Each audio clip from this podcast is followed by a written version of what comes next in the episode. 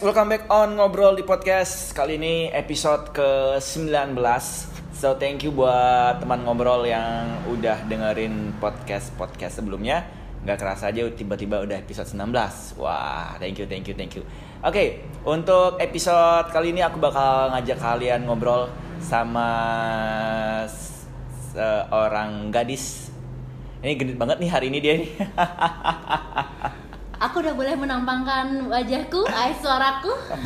Oke, di episode ini kita akan membahas tentang kamu-kamu yang punya hobi dan bagaimana sih rasanya ketika hobi yang kamu tekuni, hobi yang kamu suka itu berhasil menghidupi kamu dan memberi kamu um, uang tentunya untuk party ya.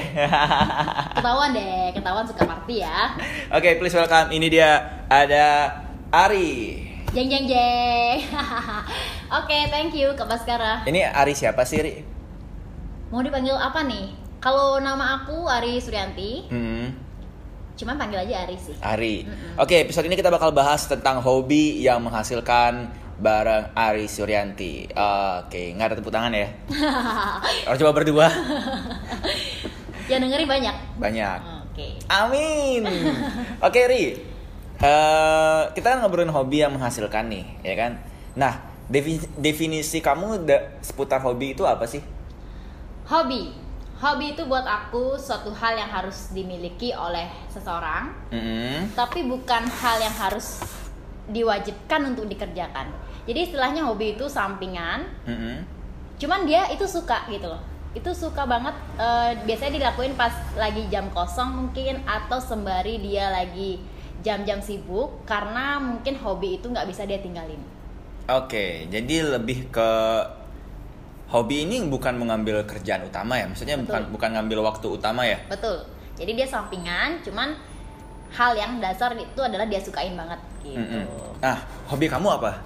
Hobi aku, hobi aku sebenarnya banyak. Ada uh -huh. suka belanja. Okay. Hobi aku tidur. Oke. Okay. Hobi aku, uh, uh, maksudnya aku tuh suka banget sama sosmed Uh-huh. Jadi aku tuh suka banget yang meneliti namanya bagian-bagian dari sosmed, mm-hmm. konten lah, apalah. Terus aku juga suka, tentunya aku juga suka, suka MC, suka public speaking. Suka ngomong ya? Iya benar kan, jadi kelihatan kan sekarang suka ngomongnya kan. udah udah udah kelihatan ya, udah kedengeran ya, udah mulai cerewet. Oke, okay. uh, eh, kamu laris banget nih MC-nya ya. Uh, tahu dari mana kak? kan follow followan. Oh iya ya. Di media sosial, do ini kenceng banget cuy, ya, kenceng banget job MC-nya, bahkan melebihi aku. ampun senior, ampun. enggak enggak, tapi tapi lebih halus doi memang uh, kenceng banget, kualitasnya juga oke. Nah, uh, apa sih yang bikin seorang Ari Suryanti untuk memilih MC sebagai hobi yang kamu tekuni sampai sekarang gitu? uh, awalnya mulai tahun berapa? Tahun awalnya aku lupa tahun sih ya. Sekarang aku kuliah, mm-hmm. kuliah semester 8. Aku suka public speaking itu dari SMP kelas 3. Oke. Okay. Aku lupa ya tahun berapa ini ya. Dan aku mulai jualan diri, buset jualan diri banget ya. Jualan MC maksudnya jasa aku MC itu dari uh-huh. aku SMA. SMA. SMA aku masih yang kayak MC formal, masih yang kayak sekitar uh, sekolah dulu hmm. atau enggak di Banjar dulu kayak gitu. Terus masuklah aku kuliah tahun 2015, baru deh aku mulai ngambil yang segala jenis acara, mulai dari apa wedding, terus kemudian konser, segala macam pokoknya formal informal aku ambil. Alasan aku kenapa aku tekunin MC jujur sebelum aku MC itu aku ada hobi lain. Aku tuh suka yang kayak nawarin orang gitu. Aku tuh suka Kamu yang MLM ya? Iya bener. Aku MLM sumpah. Tapi aku gak sebut merek di sini ya. Aku gak sebut apa-apa sih sebutnya gak masalah. Jadi apa Tiansi apa bukan Oriflame. Oriflame iya, oke okay, Oriflame dan aku pernah jadi manajer 18% di Oriflame. Gaji aku oh, 3 juta. itu udah tinggi ya untuk udah. ukuran anak sekolahan? Betul. 3 juta pemasukan 3 juta. 3 juta per bulan eh per bulan? Per bulan. Itu udah tinggi dong udah ya tinggi. ya kan? Dan itu di luar bonus. Maksudnya itu bonusnya maksudnya adalah setiap kita jual produk pasti kita dapat uh, persenannya kan? Uh, dapat untungnya. Uh, itu di luar itu. Aku udah ngerasa diriku aku oke okay banget loh ini. Aku suka mempengaruhi orang kayak gitu kan. Setelah sekian lama aku di Oriflame dari SMA kelas 1 sampai kelas 3 aku ada masalah cecok sama upline aku nggak pernah nyalahin Oriflame nya aku nggak pernah nyalahin MLM nya jujur Oriflame tuh bagus bagus banget. Cuman ternyata aku sama upline nggak bisa dilanjutin lagi gitu loh. Hmm. akhirnya aku berhenti. Aku masih terusin dunia MC ku semakin aku gencar semakin aku gencar untuk eh, di dunia per MC-an kan. Mm-mm. akhirnya aku suka sama MC pas aku ngerasa ketika klien puas di sana letak kesenanganku gitu loh aku suka aku suka pokoknya setiap aku ngomong setiap aku berbagi aku bicara sama klien terus aku ngibur orang aku senang gitu jadi sekarang setiap aku nge-MC nggak ada beban istilahnya Karena itu semua dijalani dengan happy. Betul, itu dijalan dengan happy dan aku benar-benar nggak ngerasa itu beban buat aku.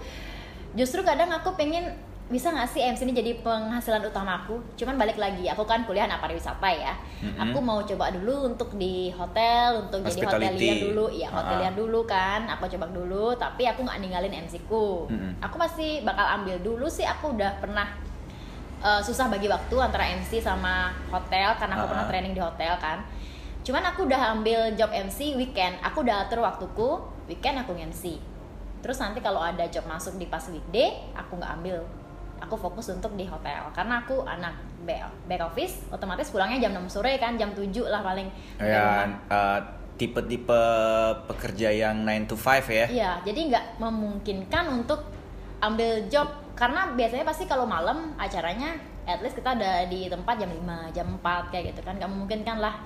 Kalaupun iya, aku ambil paling sekali dua kali itu pun minta izin dulu sama gini atasan. Susah lah diaturnya gitu. Sebesar apa sih passion kamu di bidang per MC-an? Kita kan tahu nggak nggak sedikit ada MC di Bali ya. MC udah banyak banget ada MC, ya kan? Akhirnya aku buka podcast juga karena lahan MC makin sedikit nih, ya kan? Benar ya? Udah nggak laku soal jadi MC cuy ya. Nah, sebesar apa sih passion kamu terhadap dunia eh, MC ini? Passion aku sama dunia MC sebenarnya gede banget ya. Cuman Mhm. sekarang balik lagi ke kita, depend on you aja lagi. Gimana caranya kita untuk buat orang lain tertarik sama kita, buat agar orang lain itu orang lain itu mengingat ketika aku butuh MC, oh panggil MC Aris Rianti aja, gitu loh. Eh, sekarang aku bagi tips mungkin ya ke kalian yang mungkin bukan anak MC, aku nggak masalahin sih kalian di sini MC atau gimana, atau mungkin kalian punya bisnis lain yang terpenting adalah gimana caranya kalian tetap promosi? Itu yang penting. Karena kalau kalian pengen hobi kalian menghasilkan yang pertama pasti al- kalian tekuni dulu kan.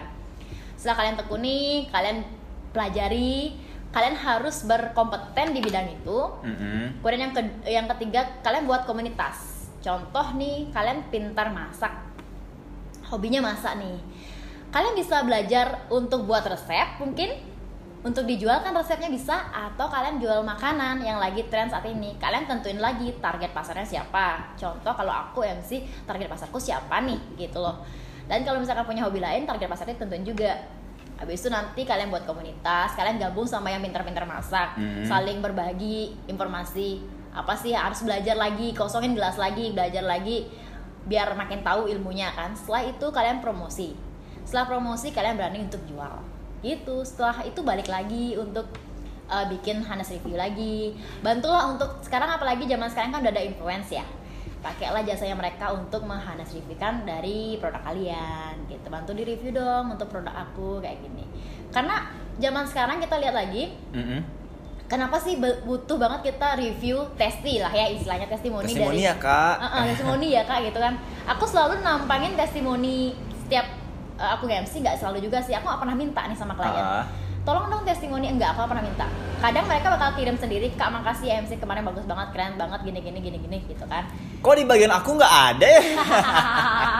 aku gak pernah minta loh ya nah pas misalkan kalau udah dikasih nih Uh-uh. testinya aku pasti pampangin karena jujur aku aku pun ngerasa kalau misalkan aku belanja online nih ih nggak ada testi. Dari mana aku bisa percaya dong kalau misalkan ini bagus? Bener. Nah, kalau misalkan aku mau book hotel mau liburan mungkin hotel aku harus lihat, lihat dulu reviewnya di Traveloka. Bagus nggak nih bintang berapa nih katanya Hmm. apa nih gitu. Misalkan toiletnya rusak oh, udah jelek kan berarti kan. Kita butuh nanti orang tuh akan percaya oh ini udah ada orang sih yang bilang bagus.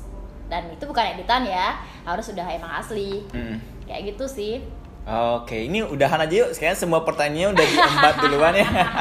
waduh jadi saya yang jawab ya belum ditanyain ya oke Tapi eh, dengan kamu membagi waktu antara hobi dan juga kegiatan utamamu, ini sulit nggak sih?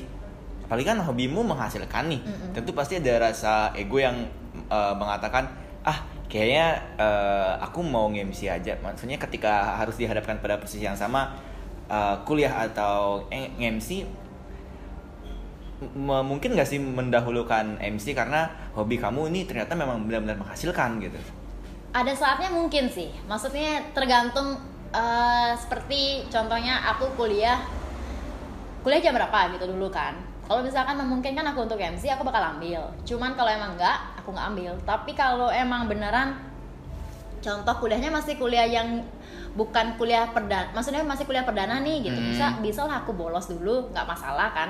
Itu kalau kuliah yang biasa eh, tetap masuk. Kalau kuliah perdana aku bisa nggak masuk aku ambil MC nggak masalah sih. Tergantung sekarang apa yang penting dulu. Nah kalian pun pasti yang mendengarkan ini pasti butuh banget uang kan? Itu itu sih masalahnya.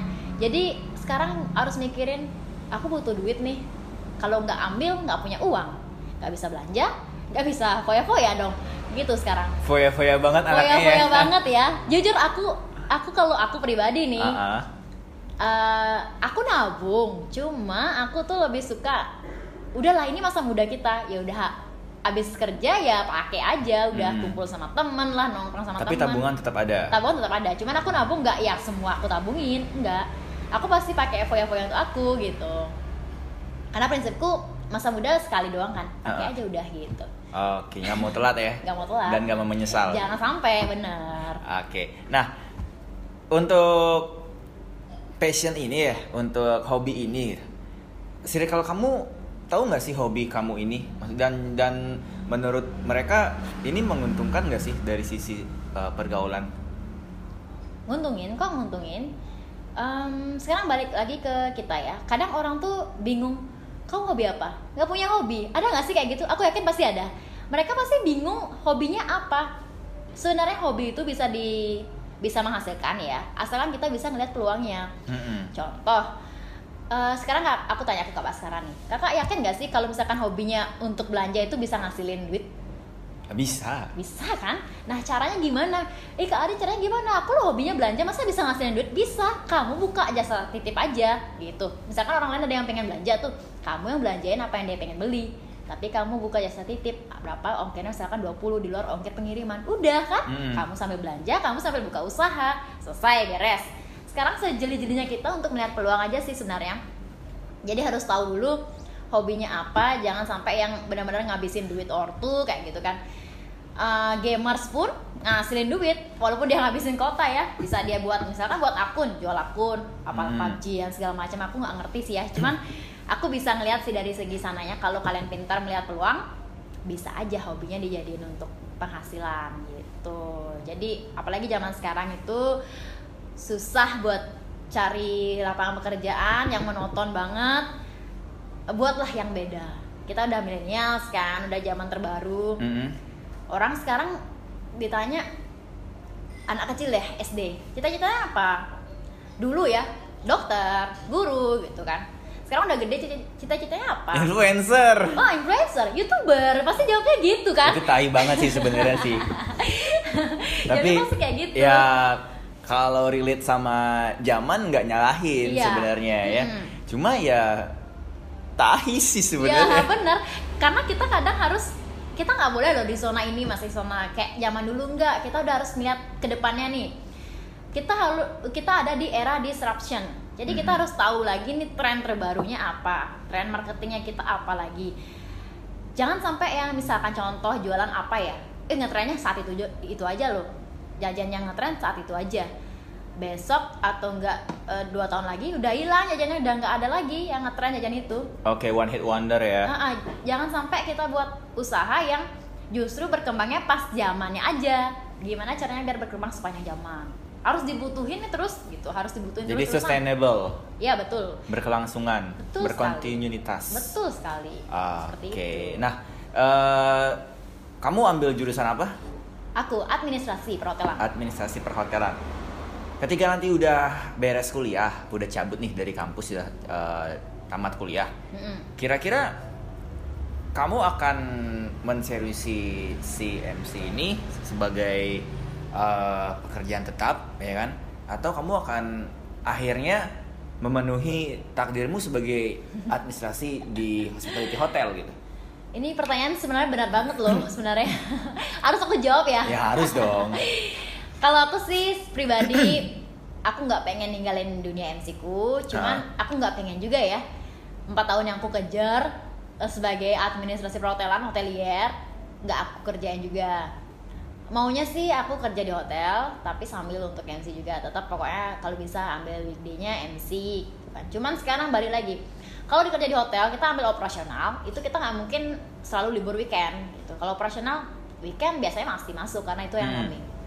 Kalau combat manajemen mungkin aku libur week- weekend. Jadi aku maksudnya weekday aja. Eh, masalahnya adalah manajemen dan operasional susah dari job eh, gininya job desknya akan berbeda. Orang yang dicari kualifikasinya berbeda gitu. Manajemen pasti orang yang jauh memiliki pengalaman lebih tinggi seperti itu kan.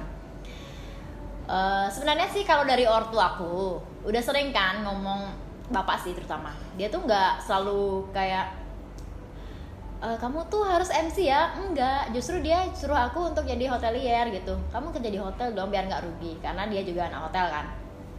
Jadi dia selalu kayak suruh aku biar nggak rugi intinya gitu aja. Dia nggak nyalahin aku nge-MC cuman terkadang kalau kita dengerin kata orang ya kata orang pasti apa sih MC nggak gitu loh maksudnya Hmm. enggak dia menganggap kita remeh gitu sedangkan kita anggap diri kita hebat siapa lagi yang membanggakan ya kalau bukan diri kita Iya kan ya benar-benar. Mm-mm. Dia anggap diri kita tuh hebat, eh nge-MC hebat sih aku menurut aku ya. Cuman orang orang lain tuh belum bisa nganggap seperti itu. Apa sih cuman nge-MC doang loh? Dibayar berapa sih?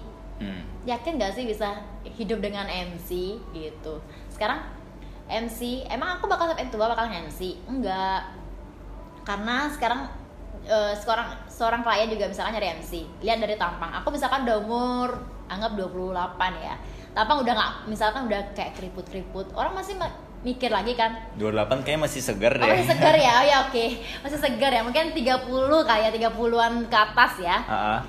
Yang udah agak-agak keriput mungkin. Ya ampun jadi kayak pasti dia mikir ini pakai MC ini nggak ya gitu. Sekarang kita buka lagi mungkin nanti aku bikin event organizer mungkin aku eh, cari talent talent dari eh, MC, penyanyi dan lain sebagainya. Jadi yang aku suka ini kan aku suka event.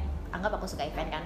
Sekarang kita buat aja apa yang aku suka itu dijadiin usaha gitu. Pengen sih, pengen aku pernah kepikiran untuk bikin usaha event organizer aku udah pernah sih juga handle kayak misalkan ada yang nyuruh aku cari dong cariin penari bisa Hmm. aku bisa bantu cuman aku belum mempromosikan diriku sebagai itu aku masih fokus untuk diriku aja yang aku jual jasaku doang gitu Jadi belum se-expert itu ya? iya belum cuman kalau ada yang minta tolong untuk cariin aku masih bisa gitu Oke. banyak sih yang kayak Ah, ah. minta tolong cariin dong ri cariin uh, penyanyi oke aku kasih harga mereka Mm-mm. aku dapat untungnya mereka yang nyanyi juga dapat untung kan udah dapat bayaran udah clear gitu istilahnya sama dengan uh, organizer kan istilahnya sama kayak gitu cuman aku belum punya suatu nama gitu belum punya Ari organizer gitu bukan ya belum punya aku Oke. Ari manajemen Bali gitu nggak ada gitu Tapi yang yang membuat kamu memilih eh, pariwisata apa ya? Padahal ini kan berbanding terbalik dengan passion dan hobi kamu di dunia public speaking, Mm. MC terutama. betul Em, semuanya bisa disangkut pautkan ternyata ketika kita sudah mengetahuinya jadi awalnya aku anak pariwisata sebenarnya sih aku bingung juga sih mau ambil jurusan apa mau kuliah di mana intinya adalah Kenapa aku kuliah aja komunikasi aja? Eh, aku bahkan nggak aku bahkan nggak kepikiran ke sana loh Oke. Apa mungkin karena aku lebih suka eh, apa ya?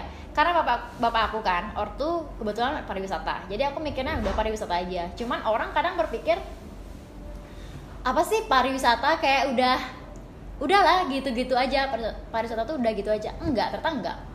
Kalau kita gali lagi pariwisata banyak banyak. Bahkan aku pun yang anak pariwisata belum tentu aku tahu semua pariwisata. Maksudnya bukan objeknya ya pariwisata tuh udah banyak gitu kan.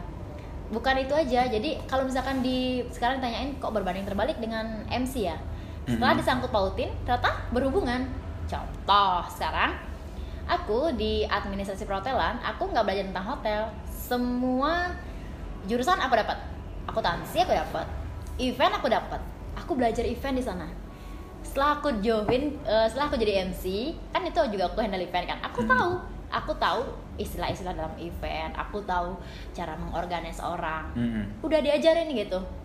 Jadi tapi porsinya sedikit kayak gitu. Bukan fokus yang di hotel. Jadi semua kita dapat kok dari uh, jurusan aku pribadi pariwisata kayak gitu. Semuanya dapat yang aku uh, sekarang di MC intinya adalah menurut aku nggak nggak guna. Bukan nggak guna malah berhubungan saling keterkaitan. Satu sama lain? Satu sama lain. Jadi nggak merugikan buat aku sangat menguntungkan bahkan gitu jadi aku nggak pernah sampai detik ini kadang mungkin ada yang orang ya di semester 8 detik-detik terakhir di skripsi baru menyatakan dirinya bahwa kayak aku menyesal deh jurusan ini deh gitu okay. kan. Oke, uh, baru sadar kalau salah masuk jurusan. Iya ya, ada kayak gitu kan. Cuman aku malah ngerasa enggak juga sih, aku nggak nggak aku nggak ngerasa diriku nggak salah jurusan. Uh -huh. Justru aku bagus kok, aku nyambung kok. Sekarang tergantung kitanya aja sebenarnya. Sama dengan kalian, hobinya apa, mau masuk kuliahnya apa gitu. Oke, okay, jadi menurutmu hobimu ini uh, sejalan lurus ya mm -mm. sama jurusan yang kamu ambil? Iya, tapi nggak sejalan lurus 100% banget ya. Uh. Cuman ada beberapa yang nggak kompleks ya. Kita saling keterkaitan, cuman nggak banyak gitu. Ada lah pasti. Ada tapi nggak banyak. Uh -uh. Oke, okay. sebagai seorang MC, um, pengalaman apa sih yang paling menyenangkan dari hobimu ini? Wih, yang paling menyenangkan sih pasti banyak kenapa katanya paling men, uh, memburukan aja ya kan biar adil seneng ada sedih ada okay. gitu oke yang seneng dulu berarti ya ah. yang seneng dulu ketika um, waktu itu aku di appreciate banget nih uh -uh. aku bagus sukses ngadain acaranya terus dengan dengan apa namanya panitia itu langsung bagiin kontak aku ke teman-teman ya. Kalau kamu tuh MC langsung hubungin ini aja gitu.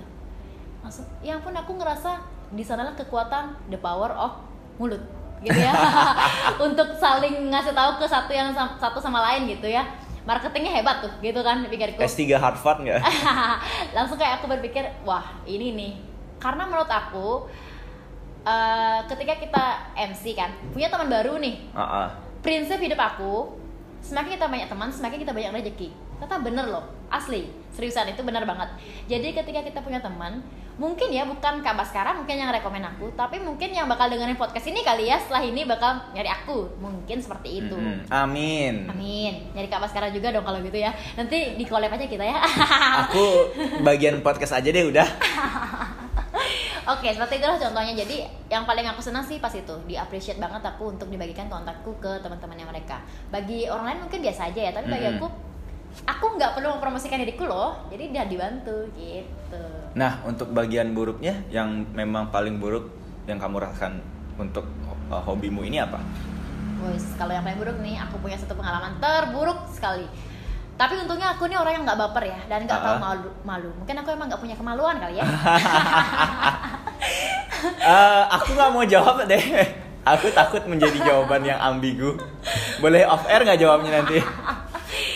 okay, jadi pas aku bener aku nge-MC nih waktu itu dan aku dibuat malu semalu-malunya di depan 250 orang. Uh -uh. Ini acara seminar. Which okay. is pasti formal kan? Mm -hmm. Jeng jeng jeng. Jadi ceritanya aku adalah memanggil guest speaker yang akan memberi isi dari seminar itu. Aku udah ngerasa aku bener panggil namanya, panggil titelnya aku udah bener. Tapi kata dia salah pemenggalan kata. Pemanggilan nama sorry. Ngerti gak sih? Contohnya kayak namaku. Belum belum STR par ya. Misalkan Niputu Arisrianti STR par aku manggilnya gitu. Tapi mungkin bagi dia Niputu Arisrianti STR par mungkin atau gimana ya bagi dia pokoknya pemanggilan namaku salah pemanggilan namanya dia tuh salah. Dan dia ngomong di depan 250 orang sebelum dia ngisi seminar dia bilang pas aku selesai manggil dia nih tolong ya MC-nya bisa nggak belajar baca nama dan baca titel? Rugi dong saya kuliah di, luar negeri kuliah tinggi tinggi tapi ternyata titel saya disalah bacakan. Waduh saya nggak sebut merek ya siapa ya? Cuma aku kayak ngerasa waduh uh, sesalah apa sih gitu menurut kan? Bangsat ya ternyata ya, ya dan siapa sih? ini bulan ramadan loh nggak boleh kita julid loh sebenarnya ya. Nggak apa-apa media ini lah media untuk julid nih. Tipikal tipikal manusia kayak gitu itu emang harus dimusnahkan oleh Thanos men. Waduh iya. keren ya. Itu aduh itu bangsat sih sebenarnya. Uh, um, jadi kayak ya udah sih aku pikir aku nggak baper nih waktu itu. Cuman yang aku pikir adalah hello audiens ngeliat aku loh. Itu udah mencoreng nama baikku. Uh -uh entarnya setelah acara selesai dia minta maaf sama aku. Dia minta maaf sama aku maafin ya kalau aku udah salah tadi.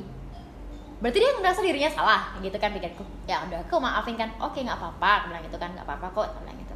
Datanglah audiens nih. Nah ini salah satunya ada adik kelasku. Gila malu banget kan aku ternyata dia datang dong pas itu. Kak Ari oh, sabar ya kak. Dia tuh nepuk pundak aku sabar ya kak. Aku padahal nggak sedih. Aku biasa aja nih.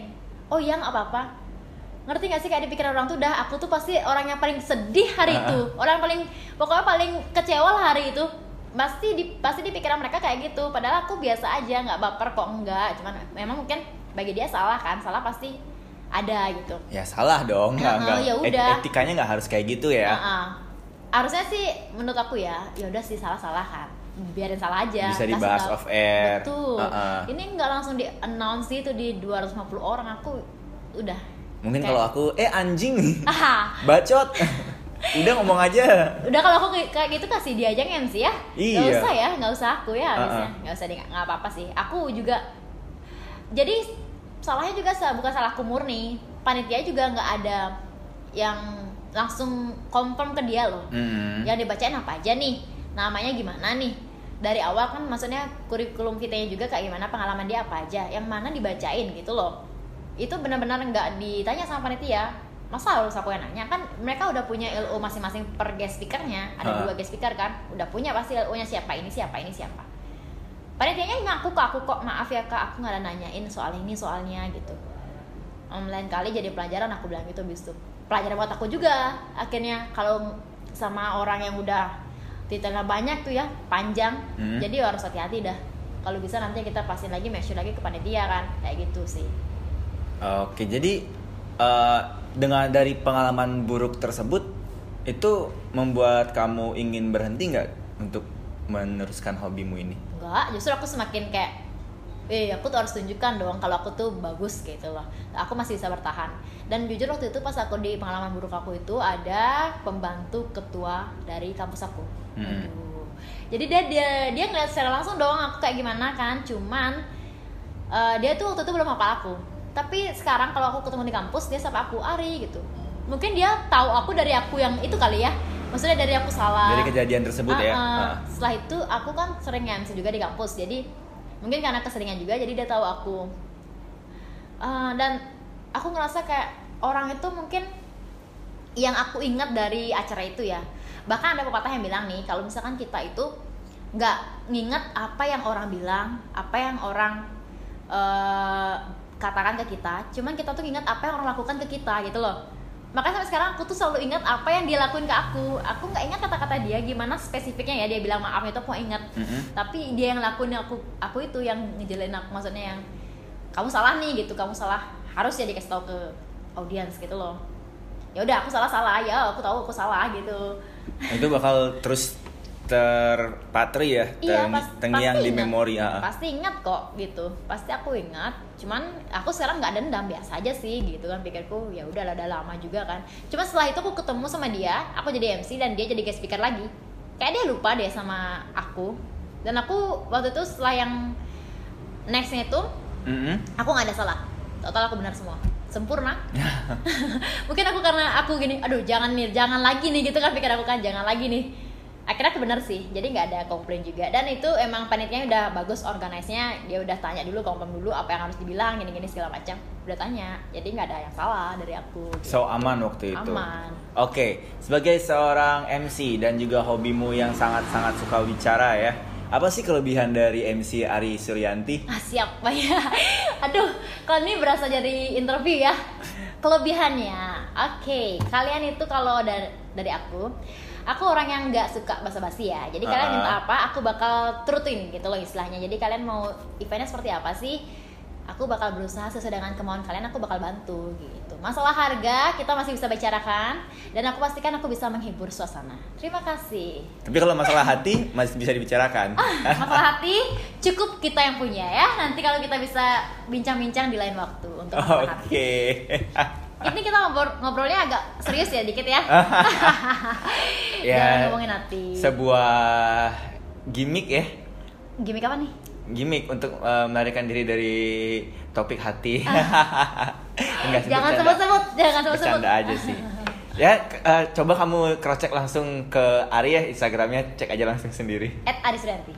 Oh, oke oke eh, Ari kasih advice dong buat teman ngobrol ya kan supaya mereka tahu hobi mereka apa mereka suka apa dan eh, bagaimana caranya hobi mereka itu bisa menghasilkan sesuatu untuk mereka at least meskipun tidak dalam bentuk berupa em, materi atau duit tapi ada sesuatu yang menghasilkan gitu Betul. Jadi sekarang kalau buat kalian ya teman ngobrol aku di podcast, yang pertama kalian cari dulu hob- hobi kalian. Aku yakin eh, semua orang pasti punya hobi, Mm-mm. tapi nggak semua orang mungkin punya bakat. Gitu kali ya. Bakat sama hobi beda sih menurut aku. Gitu. Jadi ada orang yang nggak berbakat, ada sih. Cuman rata-rata pasti punya bakat. Biasanya hobi sama bakat jadi satu. Gitu. Contohnya suka main musik. Eh, apakah harus jadi penyanyi? Enggak. Kalian bisa jual alat-alat musik kan? Atau eh, suka musik, suka bikin syair lagu, bisa bikin Mhm. lagu gitu kan? Atau suka musik jadi bisa buka studio rekaman mungkin? Nah, seperti itu contohnya. Jadi saran dari aku sih buat kalian setelah kalian tahu hobi kalian apa intinya adalah kalian kembangkan dulu. Jangan asal dijual dulu hobinya gitu. Jangan asal kayak langsung oh, promosiin lah diri aku sendiri. Enggak.